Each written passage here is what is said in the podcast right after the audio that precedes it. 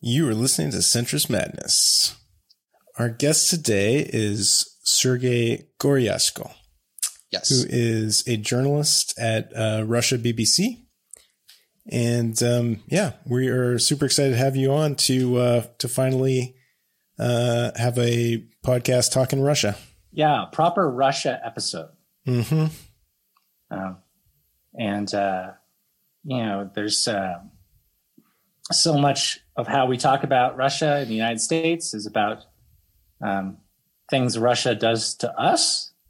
But I thought it would be good if we could talk about things actually happening in Russia.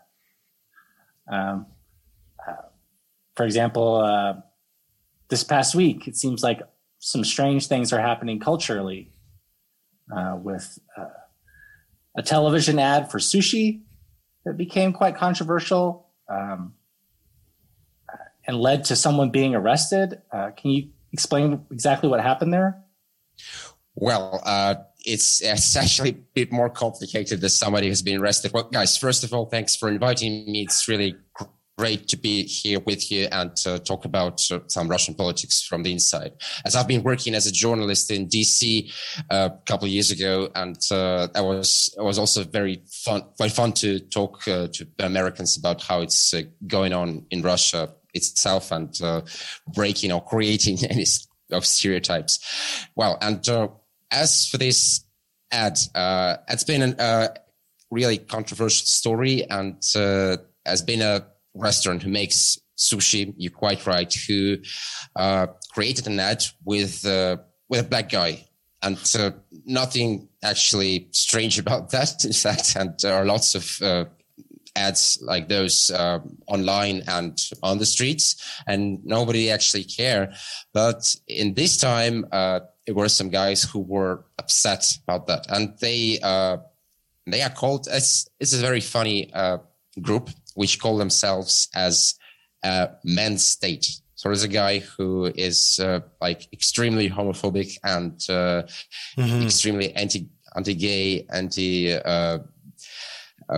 white pride and they all these uh, things like well so, but uh, he's uh, he's running a quite a popular channel in one of the russian social media platforms uh, like many of them but uh, and sometimes they're blocked but uh, he's got his own channel in telegram you've heard of telegram i think this mm-hmm. yes, this chat system yeah and quite often they he chooses a target there and he asks his followers to uh, start like a well it's just like a war online against uh-huh. those who he doesn't like right. and this time it was this uh, sushi restaurant which uh, ran with this uh, with this social uh, with this ad with that guy uh, but it turned out that this restaurant was were quite brave guys and they decided not to take the ad down and moreover, uh, a very popular and extremely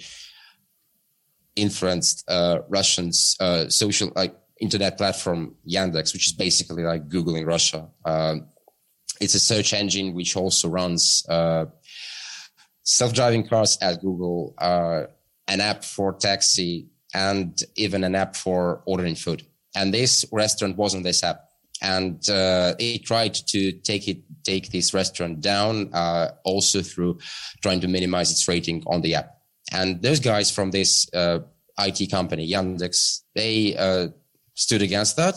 And finally that uh, leader of this man state wrote in his channel that okay guys now we should stop because uh, those guys are powerful and they will, they will hunt us down or take us down and we should stop our crucial war. So that's, it's basically really stupid. But well, uh, in this case, the story went, uh, it went viral and, uh, uh personally, I'm really glad that uh, Yandex fought back and this restaurant also fought back.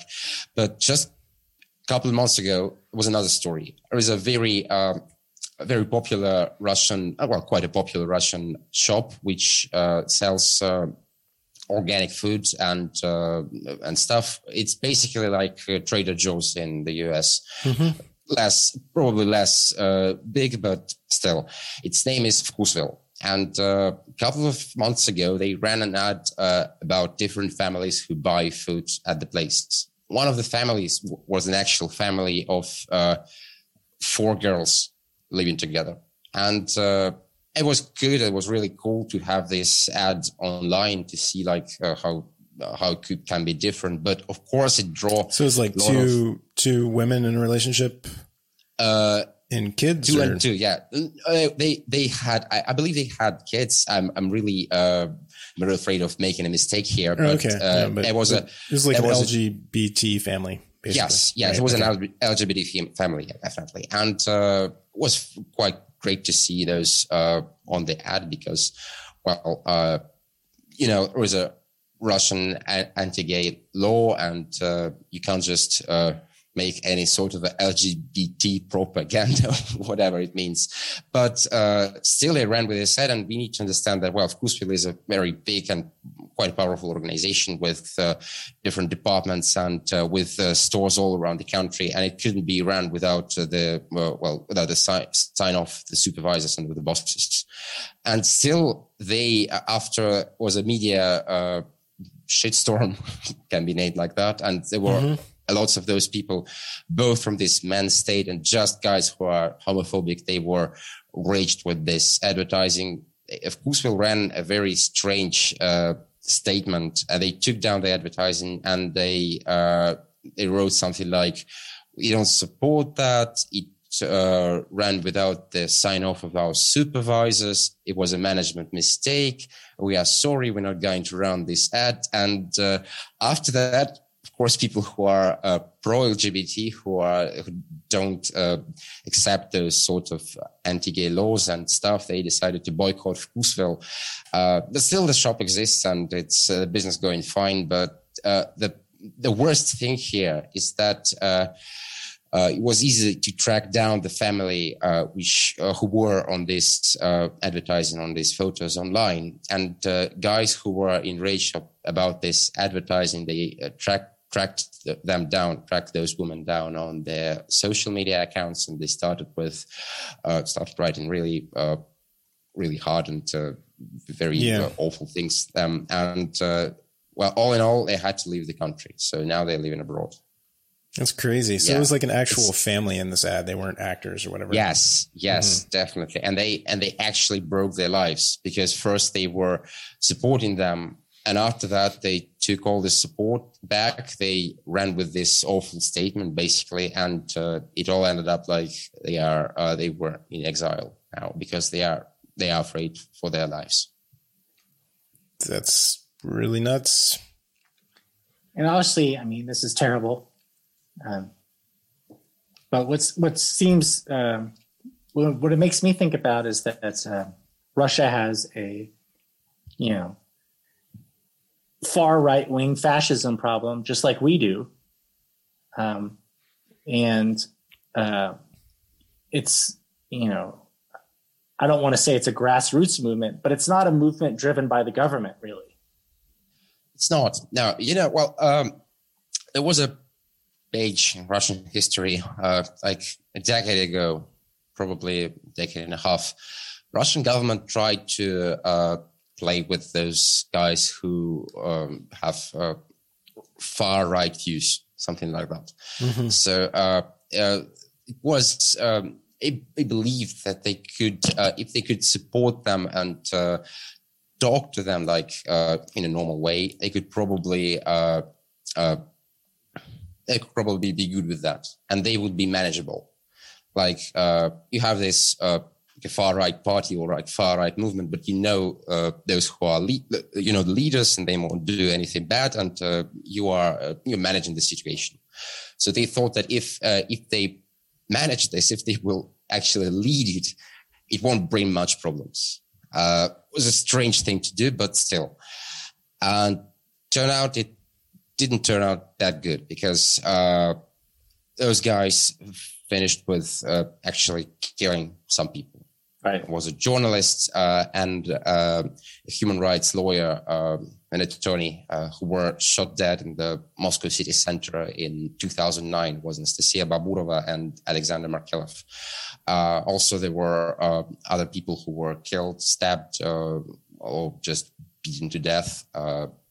in other parts of the, in Moscow, in other parts of Russia, back a, decade ago. And uh, those who were uh, leaders of that movement, they ended up in jail. Uh, the leader uh, got sentenced for life, and but still, well, there were some people dead actually. And after that, Russian government stopped. Uh, giving any support to those uh, to those groups. So the, the, first the strategy was to lead them, and, mm-hmm. uh, and they thought that it could be manageable, but uh, it turned out that not. And uh, now they are they're not leading them at all. It was another. Um, it's about far far right. It was like um, those who were imperialistic, those who the movements which which self-created in 2014 after Russia annexed the uh, Crimea Peninsula, and uh, because well after that, you know, uh, lots of people went to uh, to Donbass, to Donetsk, uh, the eastern mm-hmm. Ukraine, to fight for this new Russian world, a new mm-hmm. Novorossiya, and uh, those were also at first managed by uh, supported by the government, but uh, now, well, more than five years after, it's it's not uh, uh the NOP managed. They're not supported. They don't get money. And they are actually upset about that because like they are forgotten, and uh, many people actually died at the war going there and in belief that somebody would help them and somebody will help their families, but uh, turned out not that good and Damn. this guy from from uh, from this men's state uh, uh, he, he's uh, uh, i believe his detention uh, on the border not the russian border was not uh well actually at first we don't have the actual confirmation that he's been detained he's he's been he's been in jail after trying to cross the border because back in the day person actually tried to uh, uh, stage his death. So he actually there was mm. a post online with his uh, him lying on the stairs with blood over his chest, and yeah, was like, did it look real? Uh, not too much, but some media actually believed in that, and they wrote uh, news news lines. Uh, not the worst fake death ever. No. Being stabbed, yeah. So, yeah. but when it turned, then uh, it, it, turned out that he's alive. He just uh, did that. I don't know why actually he did that. Because I remember this story. So that was yeah. that guy. Okay. Yeah. It was a bucket yeah, list thing, you know? He, he, had to check well, it off. Stage death. Probably, probably right. Yeah. I don't know. Are there are there any uh, far right activists in the US who try to do the same thing, like st- stage, stage their own death their and stage, death. stage their oh, arrest oh, somewhere the Mexican you know, we border? Do, we do small time stuff. So they they like stage um, like uh, I don't know if you know about this, but in the 2008 election, uh, the uh, the day before the election, um, uh, a young lady staged a hate crime where she said a black man assaulted her and then like wrote B on her face for Barack Obama. and this was an attempt to uh, this was an attempt to make Obama's you know campaign look bad so he would lose. Um, and uh, so we're we're still in a much sillier phase than faking deaths and stuff. That's insane. yeah. Well. the thing that she forgot is that um, she looked in the mirror to do it, so she did it backwards. Mm. Uh, she, oh, reverse it yeah. in terms of what a person would do to your face when they looked at it. oh man, that seems very on brand. she did time. She went to jail for doing this when it was proven. Yes. How was it classified? Like uh, filing, uh, filing a, a false police report. Yeah. Oh, okay. She, she, she, she actually went to the police. Yes. And, oh uh, man. and it was, uh, I think the judge like threw the book at her, which was like six months, you know, under, uh, but yeah, so we've had things like that. And, you know, our far right activists, they do stuff. Um, they do crazy stunts like that. Um, yeah. I do, well, so- I do, I do get the sense that Russian far right activists are more dangerous. I mean, you know, they have militias that are in Ukraine right now, right? it's a bit more complicated than that actually, because uh, they have militias in Ukraine, yeah, but uh, is uh, well, let's call it probably a market of uh, private uh, war companies, private uh, soldiers companies. Uh, yeah, uh, it's actually a monopoly, and they are run by one person with uh, really strong links with Kremlin. You've probably heard about him because he's also been designated as a uh, leader of the troll factory. His name is uh, Evgeny Prigozhin. And uh, he also runs this uh, private com- campaign uh, in Ukraine and also in Syria, Central African Republic, Sudan, Tunisia, Wow. all, all over the world. Yeah. He this guy is that a high performer. I mean, he's doing the Troll Well, Factory we have and we the have Ukraine our thing. version of that too. That's Wow. our Erik Prince. We have Erik Prince who Yeah, yeah, I've heard about him too. Yes. Uh, oh well, the thing thing is with Prigozhin is that he denies any uh, wrongdoing, and he claims himself to be just a uh, just a businessman who has a Mhm. couple restaurants in Saint Petersburg. It's uh, uh, Vladimir Putin's uh, hometown. Um, but actually, it turned out that uh, back in the day, uh, back in 2000s, uh, Prigozhin uh, held uh, uh, had a dinner for Putin and uh, probably for George W. Bush, and also with they had this dinner with Tony Blair, this uh, the UK's prime minister. Uh, well, it was early Putin 2000s. They those people came to, Mm. uh, to Russia often, Mm. and uh, and they were having dinners at those restaurants which were owned by Prigozhin, and. Uh, after that, uh, step by step, he became a guy who's called like Putin's chef. He actually has a, uh, a company which uh, provides food uh, at the Kremlin's. Um, well, there are, when there are some uh, sort of dinners or when somebody Hmm. when there are some sort of felicitations, well, whatever. They, Was uh, that the dinner when, when Bush gazed into Putin's soul? Uh, gazed into his probably, eyes yes. and Uh, I'm not, his- not that sure about that, but probably probably they had his they had dinner blameless at soul. a, Mhm. they had dinner at a uh, was a restaurant which was on the uh, on a boat uh, in St. Petersburg. So quite a fancy place. Uh, I can picture it. Yeah. Yeah, the sun was setting. You know, they just opened a wine. Their eyes locked, and, and Bush was like, "I can trust him. He's a good guy." Yeah. Well, first Bush did like him. Actually, there were some uh, talks that he's he's happy that uh, w- with Putin he thinks that they have some strong, even emotional connection. But well, whatever. Mhm. That Iraq happened and it all went wrong. Uh, and uh, then in uh, 2014, after the Crimea annexation, they were those uh, strange guys who never existed before, who got guns, and as Putin told that they bought stuff somewhere at the special shops, which is not actually possible in Russia. This is And little green out- men. Yeah, yeah. Well, it, was, it was Little Green Man and the Crimea Peninsula. They were actually Russian uh, secret forces, uh, those uh, special operation forces. But Green Men uh, in Donetsk, they were uh, not not quite that. They were people who uh, had military experience, but they were not in Ru- Russian army. Gotcha. And okay.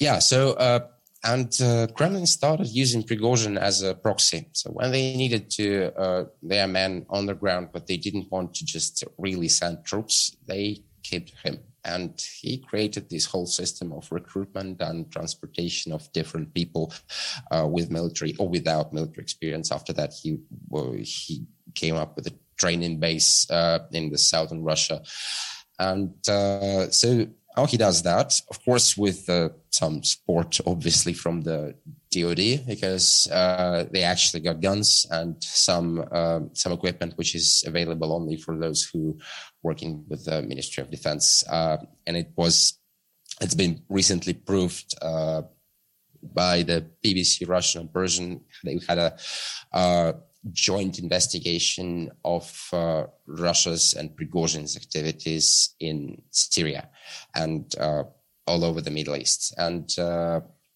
they found an iPad of one of the mercenaries and they've uh, managed to unlock it and look through some documents which were stored on that uh, on, that uh, on the pad. And it turned out that uh, Prigozhin, uh, well, I believe it wasn't actually an iPad, it was a Samsung tablet, but whatever.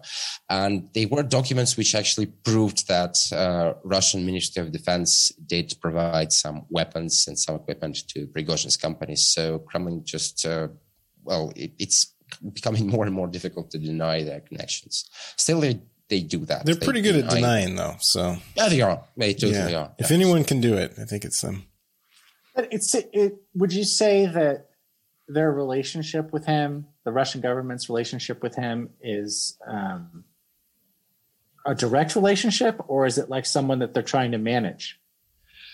No, that's that's totally a direct relationship. He he. Uh, well, uh, it could be true that uh, once or twice he's done something that Kremlin actually didn't approve. And uh-huh. uh, well, it's but uh, that's it's only an assumption from me because uh, I'm just not sure that uh, some of the things he's done could be approved by Kremlin. But those are awful things, and uh, actually sometimes uh, it turns worse. That probably that's been approved as well. He had a uh, phase uh, with fusion cooking for a while, and the Kremlin wasn't wasn't on board. Um, there was some words spoken, and you know he reined it back back in a little more traditional fare. Yeah. well, actually, there was a joke about him that probably once his uh, his food uh, at the dinner, well, when Putin was dining at his restaurant, was not that good, and then Putin decided to punish him and he made Prigozhin to do the worst things that Russia do, like creating a mercenary company, killing nationals abroad, uh, like uh, yeah. creating this setting up like, this I just want to factory, cook. please having all these sanctions. And he asks you, "Well, please, I won't, I won't, I won't make that soup again. No, never." He says, "No, that's that's it. You're done, man. you forgot about this uh, Putin's favorite ice cream. Mm-hmm. So that's it." Nice. Um, well, I definitely. So we were talking about this far right activism. Mm-hmm. Just to sum it up, so uh, we probably assume that guys who are working for Prigozhin, some of them are also far right activists, and you can assume that those who are uh, fighting wars in the eastern Ukraine also are. But uh, this uh, is a different uh, part of this movement, if we call it like that, because uh, guys from this men's state, they probably have the same views, but they are not actually fighting anywhere. They're not having uh, weapons in their possession. Well, I hope, and uh, they are not uh, definitely they're not mercenaries at What's very companies. much like the American style. Um, well, probably, yeah. Okay. So, but, but still, they are dangerous because uh, sure. probably not that uh, guy Pozdnyakov, who's uh, running this men's state uh, social media platforms, because he's just a uh, he's just a guy who loves talking. He hasn't actually killed anybody, or uh, well, he's he's not been charged with that. He hasn't been given death threats or something, but he is running a bunch of guys who are capable of that, and that is really dangerous because uh, he he can't control them. Uh, he writes uh, some some uh, things about well asking them to do hate crime, asking them to, uh, to, to track, hunt down somebody on the social media platforms, and uh, a couple of times after. Probably some of them will actually take a knife sure. or something worse sure. and go and kill somebody. So well, like the, in, in, in America, we have the Proud Boys, which seemed very silly at first and was started by sort of an iconoclastic um, writer. Um, but then the, the movement took on a life of its own that he can't control anymore. And they ended up in the Capitol. Uh, so I think I think that's a good point. That it might seem silly at first, but it can take on a life of its own they did seem silly at first because they were like a bunch of incels. Those, well, right. you've heard, yeah, you've heard about them, and they were all, they were also about that as well. They gave some shit interviews online, and uh, uh, at first they were uh, like somebody noticed them and then they forgot about them. But uh, this year, after they uh, well, they were participating in this campaign against this Vkusville shop, they were participating in this campaign against the restaurant, and they actually writing threats to my colleagues who are working in different uh, uh TV or online. Uh, uh, online magazines and who were doing just well uh, they were doing pieces about uh, like feminism, about crime against women. Well, they were just doing that job actually, and now they're getting uh, threats online on their social media platforms, uh, on Instagram. Some somebody's been trying to hack my my friend's Instagram account multiple times uh, in each story they write death threats. So it's uh, probably it's not dangerous now but it's at least pretty annoying. And it's possibly dangerous potentially. It's, it's not a good thing at all. So and you don't know how to fight with them actually because well since you start doing that you, well they, they come more and more. Yeah. And it's yeah it's maybe not even worth it but uh it seems like a, a problem that is created it's a worldwide by, problem yeah, created by social media, right? Where it's like, who knows what what uh, fringe mob you're gonna well, rile up, and is it worth it to try to like fight these people, or do you just like capitulate to them, and like how do you? Well, it's like yeah. I find it unbelievable, but like QAnon is a worldwide movement. Like I don't know if QAnon has really penetrated Russia, but in, not in, much, I believe, but uh, but in Western Europe there hard. are QAnon yeah. movements, which is hard to fathom that such an insular American conspiracy theory would become a worldwide phenomenon. Um, although I mean, very just, flattering. What? Although very flattering. Oh, that, oh yeah. We're good at conspiracy theories. I mean, yeah. we probably Russia. have more conspiracy theories per capita than any other country, right? Probably, yeah. Conspiracy theory is that uh, the movie Pitch Perfect was about 9 11. I've heard this theory. We've discussed it before. okay, save that. We're going to do a whole episode on that. Conversation at the moment. I'd love to listen to that because um, I'm not that uh, good at different conspiracy theories. I don't know many of them, but I definitely would like to hear this one you've talked about. So oh, I will be uh, following for this episode, guys. I'm I'm going to find the YouTube video. You can watch it. Even I enjoy the conspiracy theory that Sylvester Stallone died 35 years ago and has been replaced by a different guy. it was like a like a washed up singer from the 60s or something that got heavy plastic surgery to look like Sylvester Stallone. Yeah. Okay. Have you have you heard about the conspiracy theory that there are uh, many of Vladimir Putin's? oh no! Multiple I, I just learned about the first one recently. oh. So there is actually a conspiracy theory that uh, Putin died like uh, probably two decades ago and has been replaced by uh, some clones of people who just look like him and I've, there are different ones for different occasions. Like there mm-hmm. is the mo- the most popular is Gavarun in English. That's talker, somebody who talks a lot and who, and uh, this guy is uh, known of his public appearance. He he goes to all these State of Union addresses, press conferences. Uh, some uh, does the stuff abroad and all of this, and he often he of course he gets tired and we need replacement. So there are some replacements. Uh, one is uh, uh, Udmurt is actually uh, a name of a nation in in Russia, one of the different nations who are uh, who live in, in our country. Uh, are, uh, well, uh, live in the Siberia, and he, this guy is a bit fatter and uh, he doesn't he doesn't do talking but he goes to uh, different public uh, public occasions public uh, scenes. So he just do, does stuff. Mm-hmm. Uh, there's another one who's even more rare because he doesn't look like Putin very much. And there are some bad copies. Who plays hockey? Which one of them plays hockey uh, it's a good point. I, I, don't remember who does that, but there is a special guy for that as well. Because he's really good. I mean, he got a helmet. So, hockey. so, and there are actually, well, according to different theories, there are like uh, from eight to even 12 of them. So. Wow. You know, if this was true, he wouldn't have had to amend the Constitution. He could have just could have just served separate terms. Yeah, probably. Yeah. Right. Get around those term limits. I remember we had a fake Melania.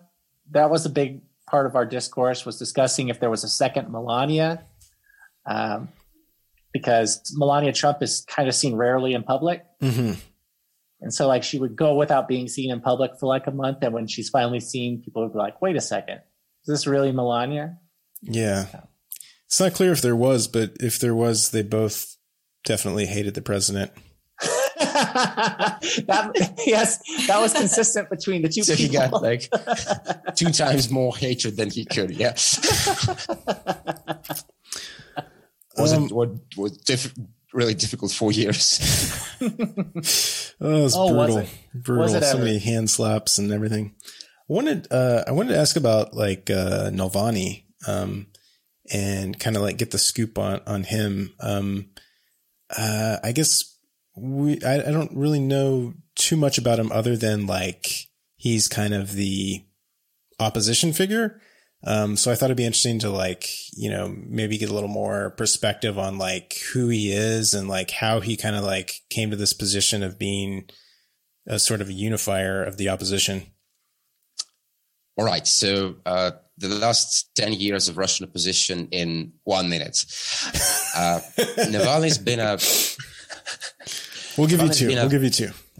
Okay. Uh, he started as a quite uh, popular blogger, and also you'll be you'll be flattered. Uh, a bit of a far right opposition figure. Mm-hmm. So he's been against illegal migration, against like uh, people coming from uh, ex USSR countries to Russia, uh, a bit of a white power, but not much, and uh, like a uh, like a smart nationalist, something like that. Okay. Uh, that was uh, almost 20 years ago. Um, back in the day, 2010, he started writing about corruption on his blog on the Live Journal platform. Uh, quite quite fast, his blog his blog became really. Uh, he started attracting much views, and he's been like in the top of the Live Journal in Russia.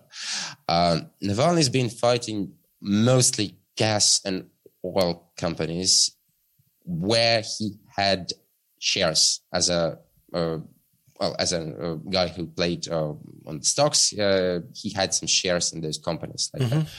Uh, not much but still and uh, as this person, he got access to some documents, he got access to some people, and so he could run proper investigations. It was quite difficult for uh, just regular people to understand because those were uh, quite sophisticated schemes to uh, launder money, but still. Um, and he made uh, some uh, anti-corruption projects, hired some people, and started like uh, fighting those this corruption really hard. They were talks that probably he's connected to the Kremlin because uh, Kremlin uh, back in the day was uh, had his main rhetorics to fight the corruption, uh, and uh, uh, there were talks that probably Navalny will be invited to the government. none of that happened. And in 2011, there were really controversial elections in the Russian State Duma, and Navalny's been running a well whole campaign to uh, make people vote for any party but uh, against uh, the United Russia, the main ruling mm-hmm. party in Russia. And it actually worked because lots of people went to, uh, well, went to vote and not no and actually many people went to observe the elections and they've so, seen that uh, it's actually crooked they've seen people who were throwing ballots inside like in packs and how they were rewriting the results and that created a really um, a big, quite a massive protest, which Russia hasn't seen in the last 20 years. So hundreds and thousands of people went on the streets in Moscow and St. Petersburg in different Russian cities, and uh, they were protesting those elections. Uh, in 2012, in the beginning of 2012, there were presidential elections where Putin had to uh, decided to come back. And uh, he came, he was coming back uh, while his protests occurred. Uh, he won the elections, as we've as we know, and uh, these protest movement have been well quite uh, probably shrugged. Well, they they had they some people were arrested. They, like the revolution ended without have, even having started. Mm. But Navalny, since so the 2012, time, he, that's that's the one that Putin blamed on Hillary Clinton, right? Uh, for instigating yeah, those yeah. those 2012 were, protests. The, mm-hmm. Kremlin has been blaming this on Europe, on the US, but uh, well, it was difficult to find any proofs that Navalny had actually uh, any connections to them. And Navalny's been working really hard to uh, make uh, to, to uh, not to prevent from anybody from saying that he's working with the United States because or with any foreign countries. So he's not been doing any uh, trips abroad. He's not been going to the embassies uh, while talking to the ambassadors and stuff like that. So, uh, but at that time he uh, started as a politician, and uh, in 2013 there were Moscow mayor's elections, and Navalny uh, participated, and he actually came second, and it was an amazing result for an opposition figure uh, because uh, n- never mind all this uh, administrative resource and that uh, the whole uh, state propaganda machine has been working on the city mayor for the city mayor and doing everything for him to, to win. Navalny still got like almost 30% of votes, and that's quite a lot. So, uh, since that time, Kremlin couldn't uh, ignore him because at first it right. said that it's just a blogger. Uh, he's uh, supported by nobody, and that's uh, that's ridiculous to talk about him. And uh, it, it changed a bit. Still, Putin didn't uh, has had ever called him by his name. He also mm-hmm. says like that person, that politician you've mentioned, uh, or Berlin patient, but we'll come to that later. Right. then it was 2014. Russia annexated the Crimea, Putin's ratings really like came really high, and uh, it seemed like Navalny doesn't have any chance. But a uh, couple of years later, in 2018, he started. Uh, well, back in 2017, he started his presidential campaign.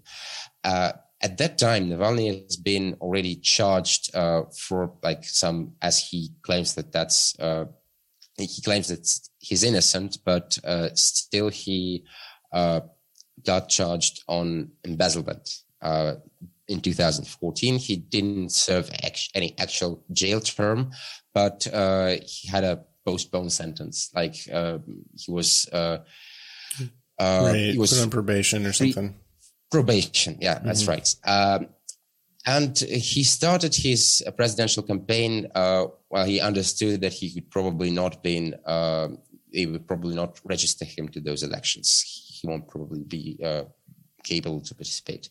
Still, he opened uh, his um, uh, his he made his movement uh, across the whole Russia. So he made lots of trips in different cities from the far west Kaliningrad to the far east Vladivostok, uh, the mm-hmm. whole country. And uh, he he didn't have his own party, but he created like his small uh, uh places with like a couple of people who work there for him uh, in each uh, big Russian city, and that probably made Kremlin angry they didn't let him to participate in the elections. Putin won them, and but still Navalny has been trying to uh, to get to the power, and mm-hmm. uh, and after that he realized that if he is not led to the elections and his supporters were also banned from participating in the elections, he will just uh, do his the very best work he knows how to do. He will be doing the investigations.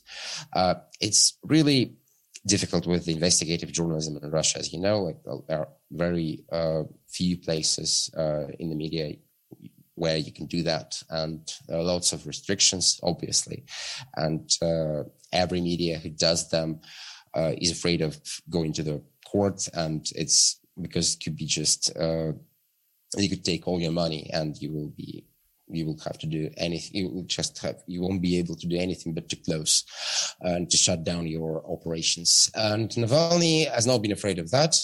and he's not been afraid of the, any, uh, court's decisions, as he doesn't think that uh, he claims that uh, all the courts in Russia are, are, not fair, and he's been doing those investigations a lot.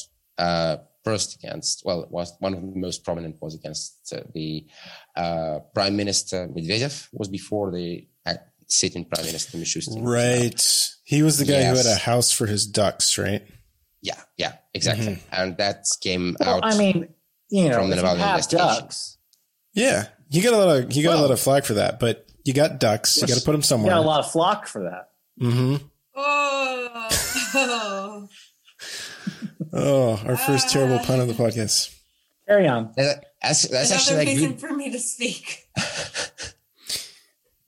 That's actually a good investigation because uh, it uh, it's it's like a uh, we we need a, a, whole movie about that uh, because uh, Navalny started it uh, uh, Medvedev had a very uh, fine and very sophisticated system of covering up his traces. And but he made he made a mistake. He he ordered a brand new New Balance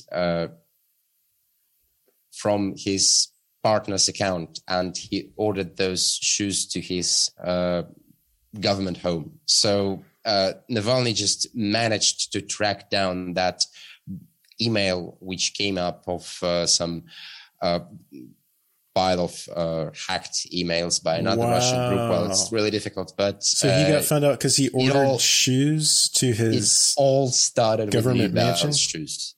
Yeah, that's crazy. Yeah. So yeah. Uh, it, was, it was crazy, yes. And uh, Navalny has been really great in this uh, storytelling.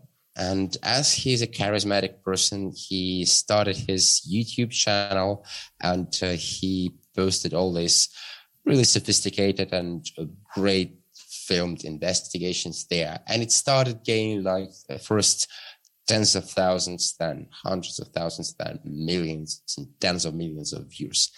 And it created this, uh, uh, it's his popularity because at first he's been popular amongst those people who are interested in politics. But after that, when he uh, managed to find a way to explain really uh, sophisticated and really difficult corruption schemes just on his fingertips and just on this very entertaining and funny, sometimes even funny way. Well, you all remember about this uh, Duck's home of the Russian prime minister. Uh, it it gained a lot of attention from different people, especially from young ones, and they became his strong supporters. And uh, well, all in all, after that, Kremlin's been uh, afraid of him because all this Medvedev's investigation it led to really uh, big protest in Moscow. So tens of thousands of people came out on the streets uh, protesting um, Medvedev's corruption. Mm-hmm. Uh, and in fact, he's been at first in uh, in two, late 2000s, he's been seen as a liberal president, uh, the guy who could be loved. And uh, back in 2012, they were people who were uh, begging Medvedev to stay and not to let Putin uh, came back to power. Uh, but still, it turned out that Medvedev's been really big Putin's friend, and he was not a real president. In fact, his, all his uh, liberal views were like a bit of a fake. And mm. well, now he ended up with a very strange position in the Security Council, and uh, it seems like a vice president situation. Uh, a little bit, yes, but uh, it seemed like a vice president situation till 2020 when okay. Putin changed, amended the constitution, and uh, Medvedev stepped back, uh, stepped down from this uh, prime minister's office. At the time, it was done with this uh, uh, Putin Medvedev uh, brotherhood tandem, if you like it. So uh, they were seen as partners. Uh, probably Putin's been a senior partner, but still, now right. Medvedev is like nobody, and Putin is all alone. So it's it's like that. Uh, so uh, government and Putin obviously were uh, pissed off with Navalny, and uh, it all ended in 2020 when Navalny has been poisoned, and yeah.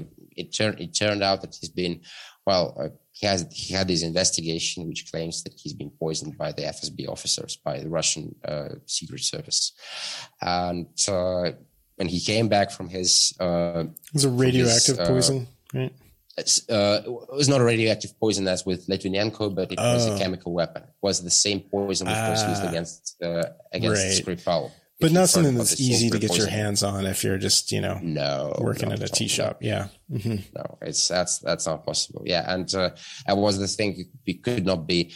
Um, it was difficult to undo that because uh, since they found traces of that poison, uh, it was difficult to claim that uh, those people just somebody created it. Navalny tried to poison himself. Well, if you right. tried to poison himself and stage this poison, he wouldn't have been well, I mean, you know, the CIA could have done it. Uh, yeah, it was a, was a good point actually. It was it could be explained really, really easy. Like, okay, nobody have seen those guys Navalny claims they are, who are his poisoners as those who actually poisoned him. So nobody have seen them to enter his room, break break in his room to put poison on his uh, on his bottle of water and something like that. And it could be said that well, we have these secret officers who guard Navalny from poisoning of the CIA, but well, CIA has been stronger.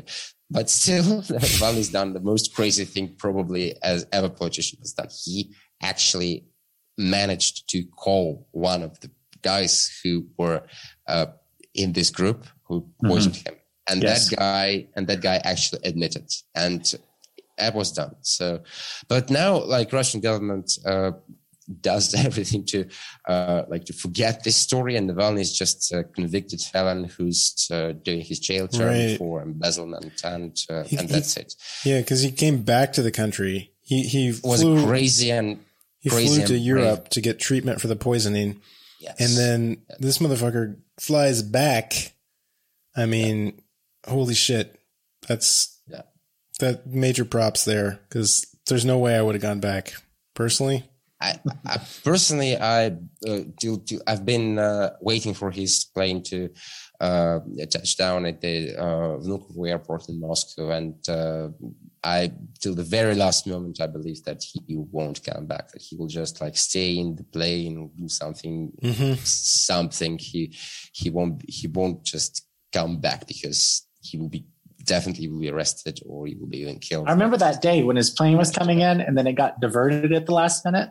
Yeah, yeah, yeah. Well, we're a bunch of journalists and activists who were waiting for him at the airport, and when we had to go to the another part of the of the city just to try to see him, and uh, well, it turned out it's not been possible because uh, they've uh, they took him just after the border control. Mm-hmm. And so now he is in uh, like a labor camp. Yeah, he is there. Uh, well, it's not the worst labor camp in Russia, but still, uh, all labor camps are pretty shitty. Yeah. Let's be honest. So uh, he's doing his jail term, which is not that big, but um, even three years in Russian prison could break you down. But uh, well, a guy has been poisoned by a nerve agent. Uh, there are not not many people who survived that, and he survived, and he even decided to come back to his home country to uh, keep fighting against Putin. But well, still we have we have. Uh, he could have stayed abroad. Lots of his, uh, well, the majority of his uh, team, they actually stayed abroad because uh, they realized that after his arrest, uh, they all will be arrested, and uh, will be nothing to, that could be done about that. And Navalny is trying to like play as Nelson Mandela in this mm-hmm. in this story. we can't name him like Nelson Mandela because of yeah. his views. But uh, well, that's that's that what I wanted to talk about because I don't know. Like, uh, I know when when Putin first came to power, people didn't really know that much about him and kind of projected a lot on him. Like, oh, it's like this new fresh face and everything. And then it, it turned out, you know, he wasn't what everyone kind of hoped. So like do you have worries about that with Navalny? Like, suppose he does come to power somehow. Uh, is is that going to be something that we regret? Maybe. I don't know. Well, that's uh, in this case. I just believe that it's uh, it's really important to keep people uh, changing uh, in the government. So whatever, yeah. whoever comes to, to, to power, it's uh, you're ready really to roll the dice. Have the system, mm-hmm. have the system of checks and balances for him and the elections, which work to uh, take him down if, if he's not liked by uh, by other people, like it happened with Trump in the U.S. Well, it's not was not a like a walk in the park with him, but it is funny that there's no um, guiding principle to Navalny other than anti-corruption. Um, and like you can be anti-corrupt in a lot of bad ways, actually. so like, uh, um, you know, I don't. I remember Amnesty International. Um, uh, I can't remember the designation they have for political prisoners, but they actually briefly revoked that status for Navalny based on his views, um, which was quite controversial. Um, it was, yes, but uh, it was a really weird situation with them. There was a prank phone call, and uh, the uh, the guy from Amnesty believed uh, in that prank, and that oh. was was really super weird stuff with them. Well, uh, all in all, it this designation, with all due respect to Amnesty, it doesn't change anything for Navalny and for people in Russia. So whoever. However he's designated. This, it represents this confusion about him and what he would do actually as president. Um, it does, yeah. And I look at like the situation in Russia. You know, I don't.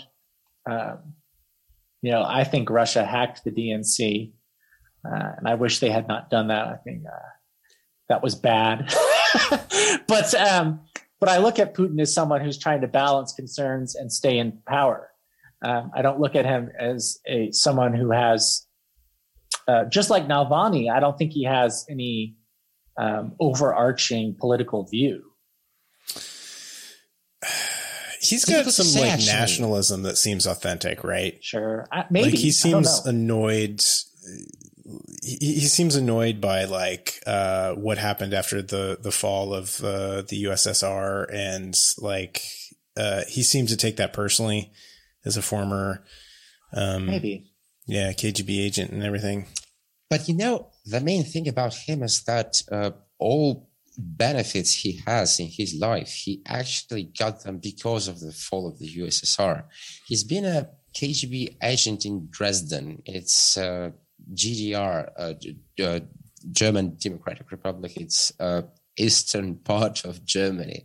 Uh, the best agents were sent to the west, and uh, mm-hmm. he's actually not been the best. And after that, he came back to St. Petersburg, where there was a mayor Democrat, Anatoly Sobchak, who's been um, who's been actually appointed as a mayor because of the perestroika and because of the possibility to the of the democratic reforms and be, because of that, Putin gained some power. After that, when Sobchak lost the elections, they took Putin as a part of a Democratic team to Moscow. And uh, uh, Yeltsin, another Democrat president, made him first uh, the director of the FSB and then the prime minister. So he's uh, he is the product of the 90s, of uh, which of the, the, the politics of the 90s, which he uh, claims that he hates. Uh, but be, be, but without the 90s, without the democratic reforms and the perestroika and stuff, Putin would not, never happen actually. And uh, at first, he's been he's been actually he's been really trying trying hard to uh, become uh, like uh, not friends but partners with the West and equal partners. Uh, and he probably he feels betrayed uh, this Afghanistan and uh, Iraq story, it's uh, he, Serbia, it all uh, comes together in his mind as parts of the big betrayal of Russia by the West, and uh, he's offended, and he he thinks that he's been uh, he's annoyed with that. he thinks that he's been not been seen as a strong person who represents a strong country, mm-hmm. and which is why he started his his war against the West. Right. And, uh, so well, you think he wanted he the U.S. to be like, stop. hey, like, you know, Afghanistan is fucked up. Can you help us out? And like, he didn't want us just unilaterally invading Afghanistan or not unilaterally, but, you know, I mean, pretty close to it. Oh, yes, yes. And, uh, of course, he, he he's uh, probably uh, now he has some nostalgia about the USSR. He has his uh, super liked uh, people from the USSR, like he, he, like Andropov, for instance, another ancient KGB chef and uh, uh, head of the USSR for a couple of years, who's been a really powerful guy. Wait, did you say he was a chef? Uh, so, sorry, no, no, he was like about well, uh, the uh, chief. Name, like chief, chief. The oh, okay. I was like, I just thought, every power broker to, broker in Russia a chef? Like, this is amazing. yeah, that's. I never thought that that Russia would be such a group of foodies. Speaking of cooking, I am going to head out. Thank you okay. so much for coming well, we on. Should... You guys can continue talking because I have had nothing to add to the conversation. so really, nothing is going to change. We haven't had much to add either. We've just yeah, been learning. I, That's true. Well, I, I mean, Sergey is just killing it here. Me. Like, I don't know anything about anything. Well, they have so borscht over there, right? That's their soup. Soup. Oh, no, no, we're talking when, I, when, I, when I think of Russian food, I think of borscht. I think of uh, caviar. You it's actually Ukrainian. Borscht is is Ukrainian. Oh, okay. Mm, interesting. uh, I think I'm okay. The biggest question tonight is: Do I get the VIP tickets for Shaquille O'Neal? Sure, of course. He's a DJ now. Nice. On that note, have a good, good, turn, good, good turn of a career. Coming on and and have fun, guys. All okay. Thank you. You've been a fantastic guest. I mean, that was super informative. Uh, so yeah, thank you so much. It's really great having you on. Well, thank you for having me. It was a pleasure, really. Uh-huh. Thank you, guys. Thank you.